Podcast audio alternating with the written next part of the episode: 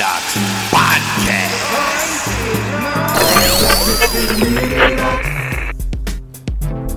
Welcome to Black History Mini Docs Podcast. I'm Akeisha McCants, founder of Whole Body Literacy and Education, aka Wibble, and host of Wibble's weekly podcast, Education is Liberation. You can find us on anchor.fm forward slash WHBLE or wherever you get your podcasts. Wibble is an educational consultancy company. We make art, we make change. We activate and inspire community connection while encouraging individual and collective literacies to nurture a brave space using media and the arts. I'm excited to host this podcast episode. We have Alisha B. Wormsley, an interdisciplinary artist and cultural producer based in Pittsburgh, PA, USA. Her work is about collective memory and the synchronicity of time, specifically through the stories of women of color. She states her work is the future and the past and the present simultaneously. Wormsley has an MFA in film and video from Bard College and was awarded the postdoctoral research fellowship in art at Carnegie Mellon University. Welcome, Alisha. Hey. Hey, hey. Um, would you mind telling the listeners about yourself and how you came to this field of art? I was born and raised in Pittsburgh you know, I went to school in California. I went to Berkeley for anthropology, and I um, was doing murals. Everybody paints murals in the Bay Area, and, um, and so I was doing a lot of community projects. And um, I ended up going to Cuba and for this mural conference to photo document a mural conference, and then you know, there were all these artists from all over the world, and they were like, one artist in particular was like, Alisha, you're an artist. You should make art. And like, you know, so I started working with them and and just you know i'd always been around art so then i started making things but a huge part of me making things was traveling and learning about different communities black communities around like the caribbean south america um, and then later on Europe, Africa, you know, um, but really just like seeing the similarities. Um, I was super influenced by Zora Neale Hurston mm. and science fiction. I'm super, I am super influenced by science fiction and Zora Neale Hurston. Mm-hmm. Um, but Zora Neale Hurston was like this reality. It, she brought everything in science fiction, like X Men, Blade Runner, Dune. Those are like my tops and she she made them real. So in this book she has called sanctified church she did these studies on um, people speaking in tongues in churches post emancipation in the rural south. And she found like traces of african dialects in these recordings. And just thinking about that that that would be there you know speaking in tongues is speaking a language you don't know that is unknown to you. Mm-hmm. and just knowing that that like kind of ancestry that like 300 years of away, you know, generations away from the continent, that that would still be in our DNA was kind of was like Octavia Butler, sci-fi, all of it, you know, in real time. So then I'm just like seeing that everywhere and and kind of layering these stories and then working in communities, which is really important to me. I was raised to like uplift people around me, to uplift myself and others at the same time, if that's possible. And um, to, um, so just doing different projects and um, and then I moved back to Pittsburgh about nine years ago for a residency. I was doing residencies living in New York City, Brooklyn, and um, I got an opportunity to come back to my my home, you know, and I took it and I they set me up in a classroom in this high school that I went that I grew up in this neighborhood. I didn't go to that high school, but I grew up in the neighborhood and I'm working with these kids and I started this project called There Are Black People in the Future there. Um should I keep going? I'm just yes, like talking and no, talking. I mean, okay. You know what? Uh, I'm thinking that. And when you mentioned Zora Neale Hurston, um, of course, GOAT. right and I think about her relationship with time, and I never thought about her quite that way. And thinking about the way that she um, transcends time, and she is the future. And thinking yeah. about, uh, I I was a hip hop artist when I was 14. Uh-huh. I named myself Kindred Wisdom after right. Octavia Butler's book Kindred. And right. just thinking about how these women um, inform so much of the culture and so much presence in their work while encompassing the past, the present, and the future. And so right. I was really feeling and digging everything you were saying, especially as it aligns with the work that you've made, and in particular, Black people in the future. So, yes, please tell us more. So, I was um, working with these kids, making these like ex- I was making experimental sci-fi films, like these short kind of um, films in working with different performing artists. I worked with a dancer, Jasmine Hearn, and kind of dressed her up like um, in this like older white dress, and we would go in the hood and film these like movements. And I was thinking a lot about like movements that I'd see in church, and movements that I'd seen in dance, and movements that I'd seen like you know, um, in these like ancestral spaces, in these incest- ancestral spaces. And so, um, you know, and I'm thinking about that in these, in this neighborhood that, um, uh, that's like black neighborhood in America, you know, has this like really rich legacy. Um, historically, like the first black opera was in Homewood. The, you know, um, Helen Faison, who's like was a pioneer of elementary education. She's from Homewood. Like they are just these like jazz musicians. Um, like just you know the the arts high school started in this neighborhood, and you know after like two war on drugs and just like systematic racism, constantly fighting and surviving, it is struggling, of course. And so this space, you know, there are spaces where houses are run down and um, buildings are are decaying. And um, and so we would walk around like the kids you know so i showed them these films i was making and the kids you know it was like it was like 2011 so like walking Jet dead had just started so they all wanted to make zombie films and they were like oh let's go you know this this area right here is perfect because it looks like an apocalypse you know? And so then i would be like oh wait a second. Why does it look like that? You know we start talking about those things and then you know, just on that side, we're like, and and just of like the reality of like um, of African Americans' existence and you know Black people in America, um, and thinking about like uh, just like our life expectancy and like what we have to go through and and and all that. And then on top of that, I'm like wanting to show them like sci-fi films and like what sci-fi films have Black people in them. Mm. So that's also like, you know, these two sides of the same that are the same thing, but um and so, you know, I'm like ranting about it and I, you know, just said like there are black people in the future and then I, you know, um, actually I was talking to with my partner and he was like that's a really good phrase and then I started writing that phrase and like you know writing it in my in my studio and like sketchbooks and thinking about it and then making these films like experimenting with video and that idea. And then i started walking around with the kids while they're making films. I'm like collect i start collecting objects. And i can't even remember like what object i collected first but um, and then i would take it back to my studio and i print there are black people in the future on it. And it kind of became this ritual this like you know a spell um, of me like printing this on objects and you know and then i made this like crazy installation with tvs and they all would like flicker and then spell out there are black people in the future. And then um, you know and i showed this work in different places and you know around the country mm. and like um, and and yeah that was like 2015 by the time i kind of finished that body of work. Like i was moving now, on my question is, and I want to get to it, but we're going to cut to a mini doc right now. But my yeah, question yeah, yeah. is, what made you feel that it was important to say that there were black people in the future? And when we come back, I can't wait to hear what you have to say. Okay. Take a picture. Take a picture. A picture partner is worth a thousand words.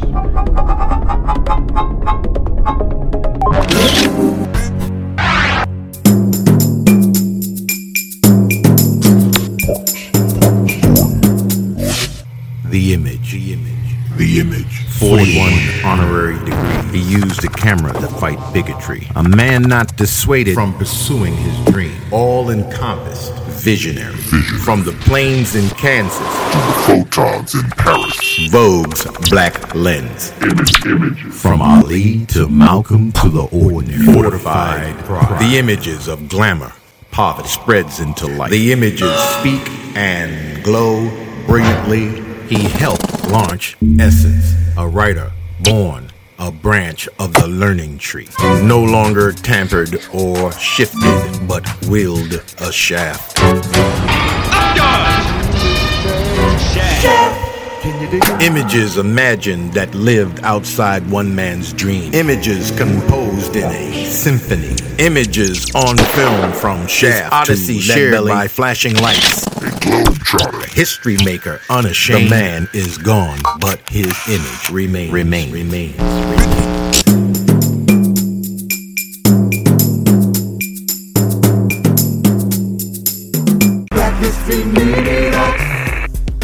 Yeah. So, what made you say, you know, that powerful statement? I mean, I I can feel that statement. You right. Know, sometimes it feels like and uh, you know proving to people that we belong. Yeah. You know, and I think about um, Octavia Butler, like placing us in the future, in Parable of the Sower, and how important that is, and how important her work has become um, yeah so what made what drew you to decide to to, to make that statement? And and who, who were your students at the time?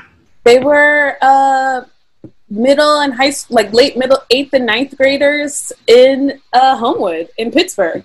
Hmm. and they were amazing artists. And um, some of them like i you know i still keep in touch with some of them as um, you know this was like eight nine years ago. They're like in college and like doing their own things now. But um, but yeah, they were just just kids, like in the hood. Like you know, we're we're so similar. You know, I could mm. see myself in them, and by, hopefully vice versa. And we um, just hung out. Like I was very relaxed in this atmosphere um, of of working with them, where it was just like let's just make things together like not mm. even i'm this artist showing you how to make things because you know better than me so um, what you know, we're just like walking around. Um, really, it was just like like wanting to say this. Um, I mean, I don't even know. Like at that moment, I just was like feeling like I had, you know, um, feeling like I had to to manifest, like I had to make it happen. Mm. Like like this like the power of language right the power of language within even white supremacy of like written text. Like they make these contracts and then they're done. Like this is mm. my land now, and it's mm. written and printed on things. She's like you. And so, so I just, you know, it just seemed like okay, the text was really important. It was important once I said it, you know, and then just like writing it, like, and it wasn't like I could even just keep thinking about it in a visual sense, but the text, the actual writing of the text was really important to me mm. because it was like a contract. It was like, uh, like this is happening. Um, mm. Even in my like anti, anti, anti white supremacy, anti racist space of like, okay, I'm going to use your tool and ensure that there are black people in this in the future. Mm. um, and how was it received by the um, community um, and for and, and the wider community? It was re- at first when i first did the work before the billboard it was received you know very well. I mean i you know as an artist in art terms i um, sold most of those sculpt those sculptures. I exhibited the work. People, you know, it was written about by you know Afrofuturism was becoming a term, and it was written about by like Ytasha Womack and um, Kodwo Eshun and like having these, you know, so it was like there. So in my mind, you know, as like a young artist, I'm like, this is tight. This is like mm-hmm. okay and then um, when it when it went up on the billboard in 2018 in an extremely gentrified but black historically black neighborhood but now mm. not black neighborhood of pittsburgh called east liberty mm. um, it was not received well it was fear there was fear the developers who owned the building that the billboard so this billboard was a part of a colleague's project called the last billboard and he'd ask artists to put text up on the billboard and never in like the nine years that he had this project um, had the landlords ever complained or said anything but when i put and there were things about the war in iraq there were things about george bush there were things like things, political things, but me saying this like mundane sentence, a fact, mm. right? That was mm. a problem for the developers, and so they took the billboard down. And then wow. Pittsburgh protested, like they stood up, and um, you know, and then I again, like I made a statement where I said, use this text, like replicate it, put it everywhere, and so that's what happened. And then um, I got to you know, um, use kind of the leverage in the media um, to create a grant program and community meetings. We had, you know, there were protests around this. There were community meetings, and in the mm-hmm. community meetings, people would say, like, I feel like that text. Like, my family's lived here for generations, and now I'm no longer welcomed here. Mm. You know, so like, I feel like that text that was taken down. So it like adds another element to this work, and then I mean, it also is in conversation uh, with Black Lives Matter being an issue. Like, right. why is it that every time we assert that we matter, that we exist, it becomes a problem? It becomes yeah, how uh, worthy of disparagement. Yeah. Why? How is that threatening in any way? But it's mm. just like a tool of the oppressor, right? To mm-hmm. that that somebody's livelihood is based on violence against another group. You know, mm. like that's a myth. That's not even, it's not true. And mm. it's not, you know, so like that's like a tool. And so I think like the, that was like very apparent, like mm. how useful that tool is to yeah. the oppressor that, and when this text was taken down. So yeah, mm. so then I we, you know, I kind of used that with the found, local foundations. The Heinz Endowments gave me, you know, money to do this grant program, and I made. Um, we gave out eleven mini grants to mm-hmm. artists mm. and activists and just community members to use the text in their work mm. and in the neighborhood. Um, and so it was awesome. I mean, we had like anti-racist yoga instructors, rest doulas. So kind of like the NAP ministry in Chicago. There's like also uh, um, Annika Rains uh, is a rest doula, and they um, created Black Dream Escape, and so they created these like revolutionary rest spaces for Black and Brown bodies. Um, that we had, uh, you know, artists. We had um, like a Black mothers group called the Gathering. Um, mm with Ayana Sade and we just and like um, black women using their voice we had like a black opera singer doing these like workshops about around like black women like empowering themselves through voice mm. um, with Anqwenique Wingfield and just like we had like so many we had like a you know like a teenage like still in high school um, uh, musician uh, Afrofuturist music- musician talking about intersectionality and like mm-hmm. through gender and race and like in in making this kind of crazy experimental album mm. as Ether. Um, we just ha- you know we had like um, a group of teenagers come together and like create their own kind of simulated game of mm. like Pittsburgh's Black future. Um, you know, so it was just like this really amazing, beautiful collaboration mm. and like space like it turned into this like really um, amazing thing and it and it actually like really helped me what this yeah it supported me in um you know in in creating Sibyl Shrine which is a residency for black moms Yes, and and that's um, one of the things that I know about you is that you're always about bringing community together and lifting up sisters, you know, and mothers, um, and your mom. And this is real. And first of all, we're in COVID 19. My shepherd mom.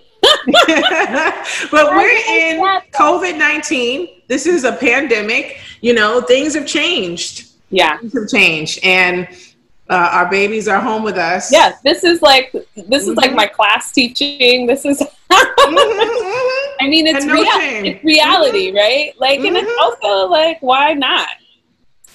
I'm a mom of four, so hey. I know you I, are. I mean, come on. So yeah. when, when you created Sibyl Shrine, um, you know how do and so i guess my question would be how do you start movements and why do you because this is it i mean you have had a, I mean people can look you up and see you have started wonderful opportunities for black artists. And you know folks may wonder how do i you know become a member or part of this? Or how do i you know bring forward the things that i'm passionate about and build that kind of community? What was it that made you start?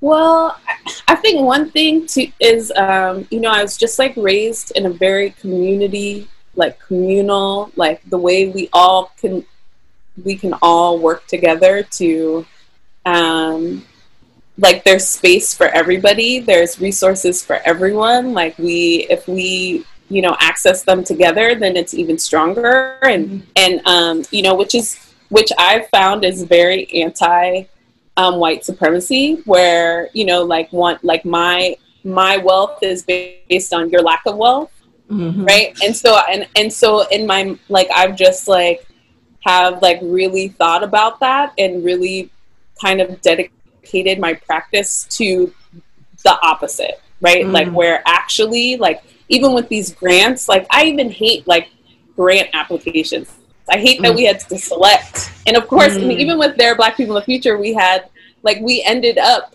um, giving more grants than we said we were going to, and we're just like, we'll we'll find the money. Like, just give it to everybody. They all should get it. Why like, is it important? Purpose. Why is it important and, to you that artists are paid? Oh my God! Because we because we're we we like do every everything is art. Like you, if we're not getting paid, then then it's how can we live? We can't mm. live. There's it's not like everything that we do that we're creating that you that every photograph that we take that you just post on social media is a part of our labor. Like mm. that's our resource. Everything we write that you just like take and put somewhere or use or quote or say and you're not like um, you know, like we that is labor. That is mm. like years of education. And even if I didn't go to art school, it's still like my experience. And mm we live in a capitalist society like that, like we're you're paid based on experience right? Mm-hmm. so if i have this experience of making this you have we have to pay each other. And also mm. we have to share our resources so that mm. we can have like a better world. Like what are you thinking? Like if we just a few people have money and everyone else is struggling like how are we ever going to evolve? It just doesn't even make sense to me. Like we want to cure covid or whatever yeah. we want to cure all these yeah. things well mm-hmm. how about we make it like a, a place where people actually have the resources to share their purpose Mm. Right? We're missing so much purpose in, in, the way that we capitalism limits white supremacy limits. It limits based on race, it limits based on gender, it limits based on economy. Like mm. those limitations affect humanity as a whole. It affects our planet, it affects mm. everything. And so if hmm. we don't start like artists like have to be like kind of the pioneers in this. Um and and really just share this information and really so so we actually have a chance on mm. this earth. I mean, you're not lying. so then that brings me right back to Sibyl Shrine. Can you tell us more about what that is and why um, now? Mm-hmm. Um, Sibyl Shrine. So when I became a mother, I have obviously have four year old almost five year old and i was living by residencies as an artist right like how do you make money as an artist um, especially an artist who does community projects and things like that i don't have galleries you know like i make you know i make objects occasionally and sell them but it's not like consistent in my practice. Mm. And so I did residencies and project based work where I get grants and things like that. So when I found out I was pregnant, I had residencies lined up for the next two years and I told them I was pregnant and they all said, Oh, I guess you're not coming. Mm. Right? Mm. So then I, you know, so then I'm like, my eyes immediately, I'm like, just, you know, 14 weeks pregnant. I'm immediately like, oh, oh, this is how it goes. And then I start seeing like how, things are, you know, and you don't know until you know, right? Like you don't know what it's like to have kids until you have them. Like people can be as have as much empathy as possible, but I didn't know, you know, mm. like both my siblings had kids when I was like at home with them, you know, like as a teenager, I watched them become parents. I still didn't know, you know, and then mm. I became, and I was like, oh, oh, okay, this is like so. So then I just started thinking, like, and already, like, I'm thinking about my students who are teen mothers at Westinghouse at that high school in Homewood. Mm. I'm thinking mm. about, you know, Black women just like the like even trying like these these kids are amazing artists and no way they could pursue an art career you know mm. being young moms and black and mm. come on. And so mm. we're you know just like even in that space i've just started like looking at older women like mentors who are have are brilliant artists. Like we you know like we have uh, tina brewer's one. She's like an amazing quilt artist. And she you know like could not um, was never given the platforms that she should have been given in the art world. You know, like these things, I'm seeing this and I'm seeing how hard it is. Um, you know, and then I'm just seeing like really like who's who is this system set up to win? Mm-hmm. And so I just like really like okay. And then also too like even with um, you know I've been like really pushed. I feel like by my ancestors, both my grandmothers died very close together and you know since then like really just like i felt ancestrally pushed to focus on moms. And um, so i started sibyl shrine which is this residency um, for black women. And also i also um, was um, working with uh, Blackwitch University, um, which is out of Louisiana, um, and um, Lakeisha Harris is the uh, one of the founders of that school and she like as a part of her practice is about reciprocity like mm. and so once you learn these kind of ancestral skills you share them with other black women so even just like a part of like my kind of conditioning is to do this work also so like some of the things that I've been doing, like when I was doing the workshops with Blackwitch University, that was like really kind of pushing me. Everything was just like pushing me in this direction to support. And then also there are Black people in the future. The grants, the three women, um, three of the four of the women who received grants focused on Black moms mm. and like mm. supporting Black moms and like how you know. So I'm mm. like, okay, like this is really you know like like this I really mm. have to figure this out. And at the same time, I'm getting invited to residencies, and then I say, well, I have a small kid. You know, I want to bring my family. Um, and they're like, oh, we can't accommodate families. And I'm like, why not? Mm. You were about to give me an apartment. I live in a house. I live, you know, and I can live in an apartment with my kid. like, you, know, you, know, like what's mm-hmm. the difference? I don't understand what the difference is. It doesn't even make sense. And so just all of those things kind of put together really encouraged me to start something for black women and so Sibyl Shrine is a reference to like the priestesses, the like African priestesses of Mami Wata from you know in our ancient civilization and um, and just um, who like started the mystery schools and all those mm. you know kind of other spaces and um, and i'm just like uh, created an arts residency. Well it's really just like a residency for creative we say creative black moms.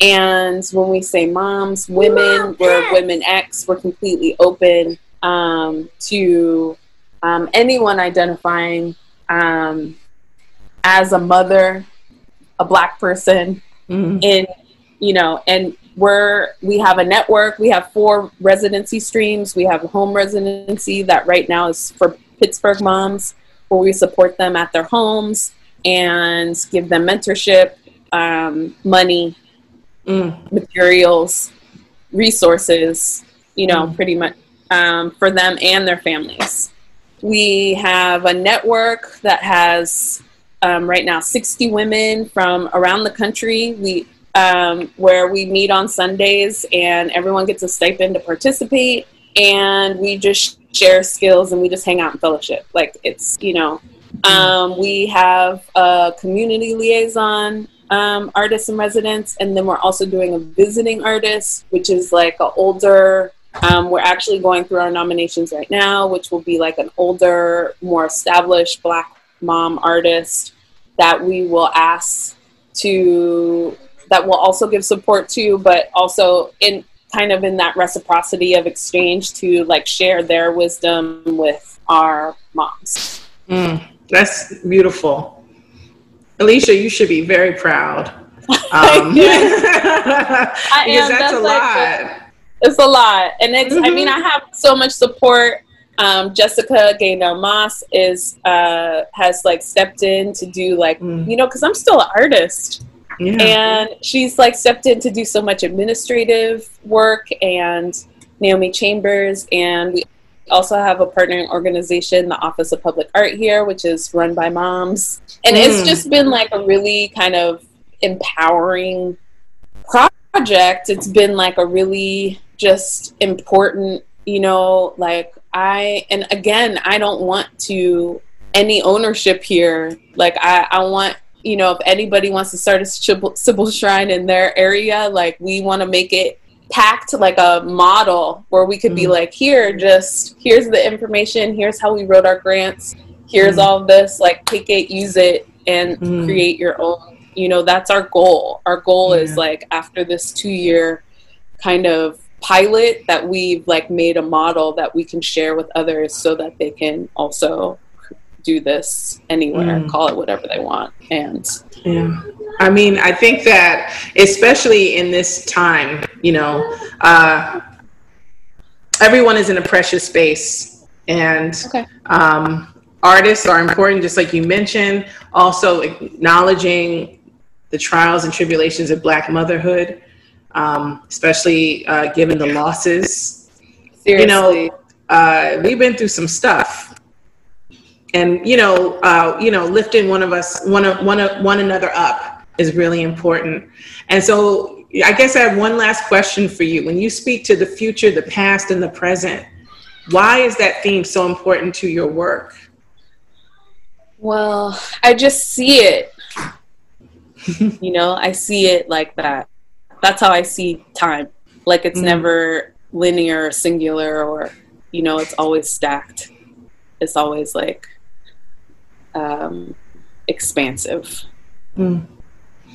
And if you could offer any, I guess, guidance or words of advice for young women out there who are interested in the arts, but maybe have been told the arts aren't a real career. I know.